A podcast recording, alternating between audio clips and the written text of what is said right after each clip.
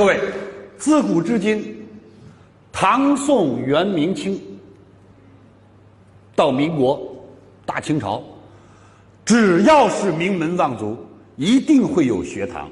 你去想吧，你去看历史，乔家大院、白家大院啊，王家大院啊，不管是这个、这个、这个、这个、这个胡雪岩啊，还是谁谁谁，都有学堂。各位，过去的财主叫财主，其实现在来讲叫企业家。过去的有钱人家里都有私塾，有还是没有？有。为什么？他们都明白一个道理：只有有教育、有学堂，家族才可以繁荣昌盛，才可以经久不衰，才可以让孩子们识文断字、懂王法、懂道理啊。OK，是不是这样？所以今天为什么很多家族会富不过三代？为什么很多家族不能繁衍昌盛？我把话放这儿，你去想，这个家族忽略了教育和文化。OK。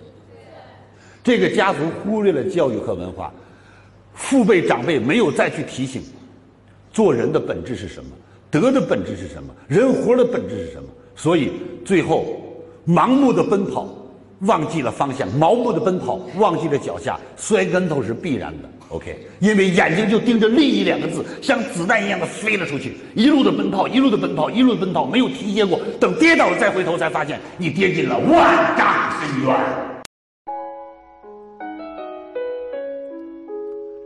感恩您聆听本节目，请把本节目分享到您的朋友圈，让更多的朋友受益。分享后，您将获得由李强老师提供的李强三六五七天会员课程。